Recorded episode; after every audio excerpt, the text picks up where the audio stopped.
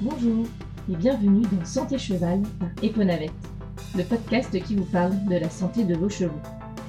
Je suis Clémentine Lebescu, vétérinaire équin depuis 10 ans et praticienne autour de Rennes. Je vous propose de venir explorer avec moi la santé de vos chevaux. Aujourd'hui, je vais vous parler de ces maladies pour lesquelles on vaccine. Donc on est toujours dans notre série euh, de médecine préventive avec les vaccins. Le prochain épisode, ce sera sur les vermifuges. Et euh, bah voilà, c'est un petit podcast qui je, pense sera pas trop long, mais l'idée c'était de détailler un petit peu plus euh, bah, les principales maladies contre lesquelles on vaccine. Donc on va repasser par la grippe, la rhino, le tétanos, et aussi deux autres maladies qu'on connaît un petit peu moins, la rotavirose, euh, qui fait des diarrhées chez les poulains, et puis euh, la fièvre du West Nile qui sévit dans le sud de la France. Et pour commencer du coup euh, le petit listing de ces maladies, on va parler de la grippe équine. Donc la grippe, qu'est-ce que c'est? C'est déjà un virus respiratoire qui s'appelle influenza. Et chez les chevaux, ce sont des virus influenza de type A. Il y a deux sous-types de virus qui touchent le cheval, le H7N7 et le H3N8 vous êtes au courant. Euh, une fois que c'est dit, euh, concrètement, bah, c'est une maladie respiratoire qui est caractérisée par le fait qu'elle est très très contagieuse euh, chez le cheval. Elle peut vraiment se propager très vite dans une écurie qui n'est pas vaccinée, d'où l'intérêt d'ailleurs de la, vaccination. la maladie se transmet principalement par contact direct, c'est-à-dire que les chevaux éternuent, ils envoient euh, du virus euh, avec euh, les microparticules qu'ils éternuent et les chevaux voisins le respirent et le virus va infecter tout l'arbre respiratoire de ce nouveau cheval. Il existe également une transmission qu'on appelle indirecte, c'est-à-dire que un support extérieur comme euh, la main euh, de quelqu'un qui vient caresser le cheval ou euh, du matériel, une brosse a priori non, mais quelque chose d'inerte entre guillemets qui, dans lequel le virus ne se réplique pas, donc qui, va prendre du mucus d'un cheval malade rempli de particules virales et va aller le redéposer sur l'autre bout du nez d'un cheval plus loin et qui va bah, infecter le cheval de cette manière-là. Pour la grippe, ça reste quand même vraiment la contamination directe avec la toux euh, et l'éternuement qui envoient des particules qui peuvent aller très très loin, qui sont la cause principale de, contamination. Une fois que le cheval est donc euh, contaminé, on dit que la période d'incubation de la grippe, elle est assez courte, euh, de 2 à 5 jours. Et la grippe, en gros, c'est une maladie qui est plutôt aiguë. On a des signes généraux, de la fièvre, de l'abattement, de l'anorexie. Et puis, on a des signes respiratoires. Euh, une forte toux, donc une trachéobronchite, une toux qui peut être sèche et douloureuse, qui peut être de temps en temps ou en quinte. Et puis, euh, un écoulement nasal, donc un jetage, qui est séreux si on est juste en présence de grippe. Mais en fait, ce jetage peut devenir mucopurulent, euh, voire très purulent, quand on a une surinfection bactérienne. En fait, ce qu'il faut comprendre, c'est que le virus de la grippe, il euh, détériore le système respiratoire, en particulier le système immunitaire euh, du cheval dans l'arbre respiratoire, et donc ben, les bactéries euh, en profitent, et souvent, en fait, on, a affaire à des surinfections avec la grippe, mais il y a aussi des bactéries qui en profitent et qui viennent se développer, et ça fait du coup ce jetage vraiment pas très ragoûtant au bout du nez de nos chevaux. Si le cheval euh, n'est pas vacciné, donc euh, on fait une grippe euh, normale, on va dire, il peut y avoir des complications, comme dans toutes les maladies, des œdèmes pulmonaires, on peut avoir des atteintes profondes du poumon qui vont déboucher sur de l'asthme sur du long terme. on peut avoir des insuffisances cardiaques. Après, c'est une maladie qui reste très rarement mortelle. En revanche, on va avoir des baisses de performance et, des, des intolérances à l'effort qui peuvent persister. Et euh, il faut bien noter que quand un cheval fait une grippe euh, sévère, on va avoir une convalescence qui peut être très longue. Euh, on l'a déjà dit sur le podcast de l'asthme, le poumon met longtemps à cicatriser, c'est un petit peu dans cette optique-là. on compte bien trois semaines encore de tranquillité ou de repos pour le cheval après l'épisode de grippe pour être sûr qu'il soit bien remis et qu'il puisse tolérer respiratoirement, entre guillemets, correctement la reprise du travail. Donc, la raison pour laquelle on vaccine contre la grippe, vous l'aurez compris, euh, c'est pas tant parce que cette maladie est mortelle, mais c'est surtout parce que euh, les conséquences euh, sur le cheval peuvent être très longues et donc j'en reviens à ça, hein, ces conséquences économiques qui sont pas anodines quand toute une écurie est bloquée jusqu'à trois semaines après le dernier cas, ça peut être vraiment très long. Comme on parle de la vaccination aujourd'hui dans ce podcast, l'idée c'est quand même de rappeler que la vaccination pour la grippe, elle permet majoritairement de réduire donc la gravité des signes cliniques, donc la durée euh, de maladie, et puis souvent quand ils sont vaccinés, ils font qu'une petite fièvre entre guillemets, mais surtout euh, de diminuer l'excrétion virale des chevaux qui vont malgré tout faire une grippe, et donc de limiter la propagation du virus dans l'écurie, puisque c'est très contagieux. Euh, si on arrive à isoler les premiers chevaux qui présentent euh, des symptômes de grippe, et bien à ce moment-là, on arrive à limiter l'épidémie une partie de l'écurie, contrairement à des effectifs qui ne sont pas vaccinés, qui eux, ben, tout le monde va attraper la grippe, et ça c'est à peu près certain. Pour le traitement de cette maladie, ben, on n'a pas d'antiviraux euh, qui soient spécifiquement dirigés contre la grippe. Donc c'est un traitement ben, très symptomatique. Hein. S'il y a de la fièvre, on aide avec des anti-inflammatoires pour que le cheval ben, revienne à des températures plus normales, donc il reprenne de l'appétit. Si on a des déshydratations, on va aller perfuser, on va aller euh, aider en fait euh, les chevaux euh, pour qu'ils aillent au mieux pendant la période où ils sont atteints, hein, qui peut aller jusqu'à 2-3 semaines. mais il n'y a pas de traitement spécifique pour la grippe. Et donc c'est une belle transition vers la rhinopneumonie, puisque la rhinopneumonie, c'est donc également une maladie virale pour laquelle on n'a pas de traitement spécifique encore une fois, et on va aller traiter euh, la maladie ben, de manière symptomatique. Donc, la rhinopneumonie, c'est un herpès virus euh, qu'on appelle aussi EHV pour Equine Herpes Virus en anglais. Il en existe 4 chez le cheval, le HV1, le HV2, le HV4 et le HV5, mais les deux herpès virus responsables de la rhinopneumonie en tant que telle, c'est le HV1 et le HV4.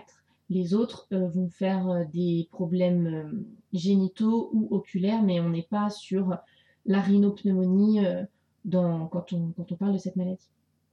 C'est donc également une maladie très contagieuse. Pour laquelle on a un temps d'incubation qui va être un petit peu plus long, 2 à 10 jours. Et de la même manière que pour la grippe, la convalescence va être très longue. Alors, il y a deux choses à bien savoir et comprendre avec la rhinopneumonie. La première chose, c'est que c'est un herpès virus. Donc, comme euh, les boutons de fièvre qu'on a, en fait, à partir du moment où le virus est dans notre organisme, il va aller euh, une fois que l'infection est, combattue ou gérée par notre système immunitaire, il va aller se mettre en latence euh, quelque part dans notre organisme et il va pouvoir se faire avoir une résurgence, revenir en fait à l'occasion d'un stress, euh, d'une baisse d'immunité quelconque, l'hiver, un transport, un concours, d'autres virus qui passent, qui, qui, mettent un peu à mal le système immunitaire. Et là, l'herpès virus et donc la rhino peut ressortir sans qu'il n'y ait eu de contact avec un cheval malade. Et aujourd'hui, on considère qu'il y a entre 70 et 90% des équidés en France qui ont cet herpès virus en eux, prêts à ben, ressortir euh, à l'occasion d'une baisse d'immunité. Euh, comme les boutons de fièvre, et eh ben, vont et viennent parce qu'en fait l'herpès virus est dans notre organisme.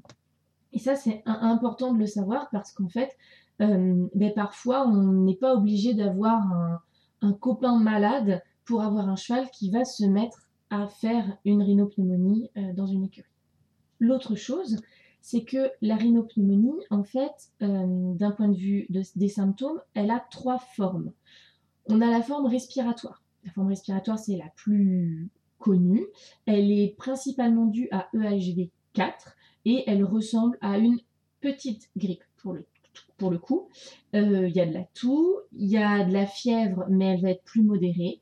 Et de la même manière que pour la grippe, on va avoir un écoulement nasal, donc un jetage qui est plutôt séreux, donc clair, mais qui va potentiellement devenir mucopurulent si jamais on a une surinfection bactérienne, de la même manière exactement que la grippe. La deuxième euh, forme, c'est une forme abortive. Euh, celle-ci, elle est plutôt et même exclusivement associée à EHV1 et euh, bah, ça fait des avortements des juments, pleines forcément, dans le dernier trimestre, entre le 9e et le 11e mois. Du coup. Et enfin, la troisième forme, c'est la forme neurologique qui est elle aussi due à l'EHV1. Et la forme neurologique va donc faire de la fièvre, mais ensuite de l'ataxie, voire de la paralysie chez certains chevaux, et ça peut aller jusqu'à la mort.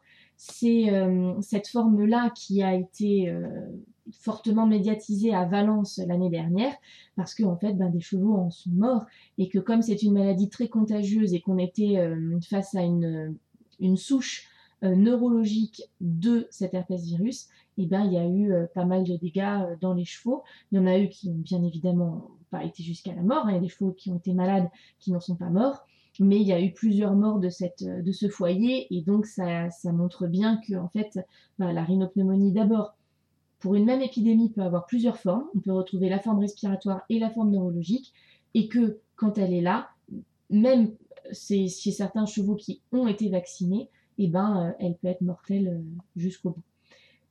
La vaccination pour la rhinopneumonie, elle est encore là pour aider à contrôler les épidémies, aider à contrôler euh, les formes quand les chevaux les ont. Ça n'empêche pas de tomber malade, ça empêche juste que si on tombe malade, on excrète moins de virus et donc on, et, aussi qu'on fasse moins de des formes moins graves. Euh, ça, c'est une des raisons pour lesquelles ben, de plus en plus de sociétés hippiques, comme bon, France Gallo, le TRO, même la SHF, ben, commencent à rendre cette vaccination contre la rhinopneumonie obligatoire pour leurs épreuves. Vous aurez compris que comme la rhinopneumonie est une maladie euh, quand même majoritairement respiratoire, elle se transmet euh, par contact direct avec des sécrétions. Donc ça peut être pour le coup des sécrétions d'avorton ou des écoulements vulvaires pour les juments qui ont avorté, mais majoritairement euh, la toux, les sécrétions respiratoires, les éternuements des chevaux qui, sont malades. Pour ces deux maladies, donc la grippe et la rhinopneumonie, il existe euh, en France euh, le RESP, donc le réseau euh, d'épidémiosurveillance des pathologies équines, qui permet en fait de monitorer, on va dire, les maladies, les foyers en France, et qui a une carte sur son site internet qui permet de savoir si dans votre département il y a eu des foyers de rhino, de grippe, ça fonctionne aussi pour la goume par exemple, d'avortement infectieux euh, de type euh, rhino aussi. Et c'est assez intéressant de voir comme ça euh, comment est-ce que les maladies se propagent et, où est-ce qu'elles circulent à, un instant T. En revanche, ce sont des maladies qui ne sont pas réglementées. Donc il n'y a pas de déclaration obligatoire à l'État, au service vétérinaire de l'État pour ces maladies-là.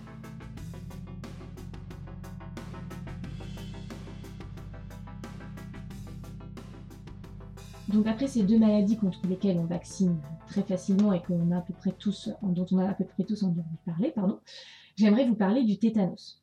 Le tétanos, c'est une maladie qui est neurologique et elle est due à la toxine d'une bactérie qui s'appelle euh, Clostridium tetani. concrètement, comment ça fonctionne? En fait, euh, cette bactérie produit des spores donc, euh, qui vont contaminer l'environnement c'est des spores qui sont très très résistants et qui sont aussi très nombreux dans l'environnement des chevaux puisqu'en fait cette bactérie se trouve de manière normale dans le tube digestif euh, des herbivores et donc des chevaux. Du coup, dans le milieu extérieur, quand il y a des chevaux, il y a des spores de, tétanos, enfin de la bactérie. Dans tous les cas, il n'y a pas de doute là-dessus. Et euh, il se trouve que grâce à une plaie euh, plutôt profonde, les spores vont euh, ben, grandir et euh, faire développer des bactéries. Les, ces bactéries-là, elles aiment quand il fait chaud, quand il n'y a pas de lumière, quand c'est humide et quand il n'y a pas d'oxygène. Ce qui est tout parfait pour elles quand on a une plaie qui est profonde. Et du coup, ces bactéries, donc euh, ces spores germent entre guillemets, la bactérie va se développer et elle va, à son, elle va donc libérer des toxines ces toxines vont passer dans le système euh, nerveux du cheval et l'infecter et entraîner ben, tous les symptômes neurologiques du tétanos, ce qui va aller malheureusement dans 80% des cas jusqu'à la mort du cheval. Comment ça se traduit? Ben, Le cheval va commencer par avoir des raideurs à la démarche, euh, des spasmes musculaires, et donc tous ces muscles vont se tétaniser, se, contracter et ne plus jamais se relâcher, ce qui va entraîner des difficultés à déglutir. Euh, un des symptômes assez caractéristiques, c'est la procidence de la troisième paupière. Alors oui, vos chevaux ont trois paupières, donc il y a la paupière supérieure, la paupière inférieure, et vous verrez, si vous regardez dans l'angle interne des yeux de vos chevaux, il y a une petite membrane qu'on appelle la troisième paupière. Ce qui se passe dans le tétanos, c'est que comme tous les muscles se contractent, on a euh, un œil qui s'enfonce dans l'orbite, et donc cette petite membrane va bah, de manière mécanique en fait recouvrir plus de surface de l'œil, et donc on va avoir ce qu'on appelle la procidence du coup de cette troisième paupière. Les muscles continuent à se contracter et ça va entraîner une insuffisance respiratoire puisqu'en fait les muscles euh, abdominaux euh, et diaphragmatiques ne vont plus pouvoir entraîner une respiration correcte et euh, les chevaux décèdent. Ça peut durer entre deux jours jusqu'à trois semaines. Donc ça peut être assez, assez impressionnant comme, bah, comme cause de décès. C'est impressionnant et puis c'est d'autant plus dommage que le vaccin pour le coup est vraiment très efficace. Euh, donc euh, le vaccin contre le tétanos, il, a un protocole qui est allégé par rapport à celui de la grippe et de la rhino parce qu'en fait la protection suite au vaccin est vraiment très efficace. Donc on fait deux injections en primo, puis ensuite on en refait une à un an, et après ça peut être fait en fonction des vaccins utilisés tous les deux, voire même trois ans. Et ça, ça veut dire que d'abord le vaccin est très efficace, mais en plus que euh, c'est dommage de ne pas vacciner les chevaux quand on sait que cette maladie est très mortelle. Et moi, personnellement, dans ma pratique au quotidien, j'encourage vraiment les gens à vacciner, à défaut que contre le tétanos. Parce que, euh, certes, tant qu'il n'y a pas de soucis, et il y a des tas de chevaux qui sont pas vaccinés et qui n'ont pas de soucis, ça vous l'entendrez toujours. Ah oui, mais moi, mon cheval n'est pas vacciné, j'ai jamais eu de problème. Oui, Sauf que le jour où il attrape le tétanos parce qu'il s'est fait une plaie euh, euh, sur, euh, alors des barbelés en théorie, il y en a quand même moins dans les prés des chevaux maintenant, mais sur un bout de bois, enfin je veux dire, ça reste des chevaux, hein, ça fait des bêtises et ça, se fait des plaies. Et ben c'est vraiment très frustrant de les voir mourir de tétanos alors qu'on sait que le vaccin c'est facile et c'est efficace. Donc voilà, pas tellement de, de manière de, prévenir. Une petite note quand même sur le tétanos, c'est que bon, vous l'aurez compris, il s'attrape quand euh, le cheval se fait une plaie, mais ça peut être donc une plaie euh, au champ, il faut quand même qu'elle soit un petit peu profonde, ou une plaie chirurgicale. C'est une des raisons pour lesquelles, euh, quand un cheval se fait opérer, on vérifie bien son statut de vaccination contre le tétanos, voire on lui fait un sérum antitétanique pour être sûr que, ben, quand bien même il y a une petite bactérie qui vient se mettre là, ce qui n'est pas du tout le cas et le but, mais au moins le cheval ne contractera pas le tétanos. Et puis, L'autre situation où on a une porte d'entrée pour ces sports, c'est le poulinage. Et donc, euh, certains poulains, heureusement rarement, mais malgré tout, peuvent faire des tétanos euh, via euh, bah, l'ombilic, en fait, tout simplement, qui est dans la paille au moment du poulinage. Et c'est aussi la raison pour laquelle il est recommandé à la naissance de faire un sérum antitétanique pour ben, protéger le poulain, certes pendant trois semaines, aussi le temps que bien les anticorps maternels euh, prennent le relais, mais éviter d'avoir ben, un poulain qui décède du tétanos euh, à la naissance parce que, encore une fois, c'est un peu dommage. Voilà pour ces maladies euh, qu'on connaît bien, hein, grippe, tétanos, rhino, c'est quand même les vaccinations dont tout le monde entend parler et qu'on fait assez de manière routinière, on va dire. Maintenant, on va parler du rotavirus. Donc le rotavirus, euh, c'est un virus aussi qui est très contagieux et qui a la spécificité d'être très très résistant dans l'environnement. Ça veut dire qu'en fait, ben, ce virus, il va pouvoir survivre euh, dans les écuries, dans les box, euh, même à l'extérieur, dans les prés pendant 9 mois. Et alors, chez les adultes, c'est pas un souci. En revanche, les poulains, quand ils sont atteints, c'est les poulains majoritairement qui ont moins de 3 mois, ça fait des symptômes euh, qui peuvent devenir très graves. Alors on a bien sûr de la perte d'appétit, euh, de l'abattement, mais ça fait des coliques, donc euh, ça c'est jamais très agréable sur un poulain. Et puis des diarrhées. En tant que tel, la diarrhée, ça se gère, donc bah, forcément, on perfuse, on met des protecteurs gastriques, etc. Malheureusement, les poulains sont quand même très sensibles à la diarrhée, ça peut vite dégénérer, et euh, c'est pour ça qu'en fait, on peut, ça peut aller jusqu'au décès des poulains. Euh, au rotavirus et en fait à la diarrhée, c'est la complication de la diarrhée qui, qui arrive jusque-là. Pourquoi on en parle? Parce qu'en fait, c'est tellement contagieux que dans certains élevages, quand un poulain a euh, de la diarrhée à rotavirus, et eh ben en fait, euh, toute l'écurie et tout l'élevage va l'avoir, ce qui entraîne euh, des frais déjà assez conséquents. Et puis, ben, quand on a voulu des poulains, réfléchi l'élevage, etc., et qu'on en perd, ben, même un, en fait, c'est un de trop. Et du coup, depuis, ça fait pas longtemps, depuis quelques années, il y a un vaccin qui est faisable sur les mères en fait. Donc on, va leur faire ce vaccin euh, dans les trois derniers mois de gestation, donc au huitième, au neuvième et au dixième mois. Et comme ça, elles vont pouvoir transférer l'immunité, euh, leur immunité à elles dans le colostrum que le poulain va, va et donc ça protège euh, les, élevages contre ce rotavirus. C'est quelque chose qui est onéreux parce que la dose de vaccin n'est pas donnée en elle-même. Quand il faut faire toutes les mères trois fois avant chaque poulinage, euh, ça commence à faire un petit euh, budget. Donc c'est un vaccin qui, d'abord, il faut savoir qu'il existe et ensuite qu'on préconise surtout dans les élevages qui ont eu des épisodes euh, viraux et de diarrhée parce que ben, du fait de cette résistance, quand en a eu une fois, on a quand même de grandes malchances, de grandes chances entre guillemets, euh, d'avoir ben, un nouvel épisode à la saison suivante et en règle générale euh, une fois mais pas deux. Donc là, le, vaccin euh, a tout son intérêt. Et enfin, la dernière maladie que je voulais discuter avec vous, c'est la fièvre de West Nile, qui est aussi une maladie virale, qui est due à un arbovirus concrètement, c'est un virus des oiseaux, en fait, à la base. Donc, c'est les oiseaux qui tombent malades, qui sont infectés, et ça se transmet par les moustiques qui vont euh, ben, piquer un oiseau infecté, euh, s'infecter à leur tour, repiquer un autre oiseau et transmettre la maladie comme ça. Mais les moustiques ne piquent pas que les oiseaux, ils piquent aussi les chevaux et les humains. Et donc, euh, les chevaux, mais comme les humains, peuvent être ce qu'on appelle des hôtes accidentels. Ça veut dire qu'en fait, chez nous, euh, chez nous et les chevaux, le virus ne se reproduit pas.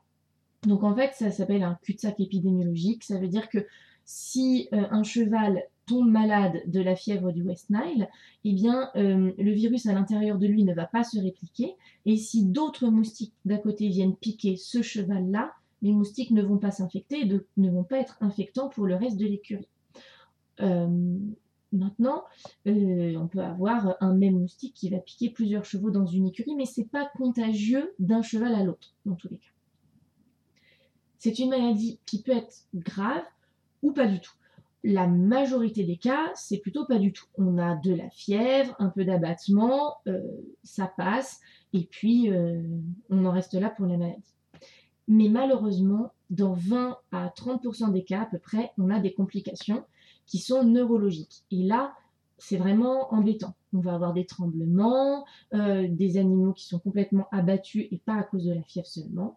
Et puis, encore plus grave, donc c'est encore moins de cas, mais malgré tout ça reste grave, on peut aller jusqu'à l'ataxie, la paralysie et la mort du cheval. Quand même, hein, majoritairement, les chevaux guérissent de cette maladie. Euh, ça prend à peu près un mois environ.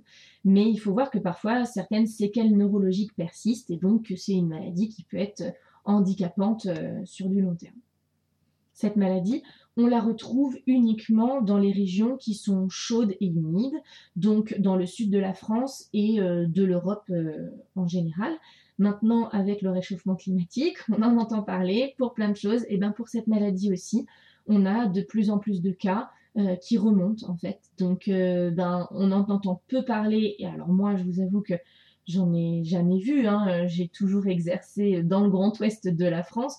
C'est pas encore remonté jusque là. Maintenant, euh, ben ça existe.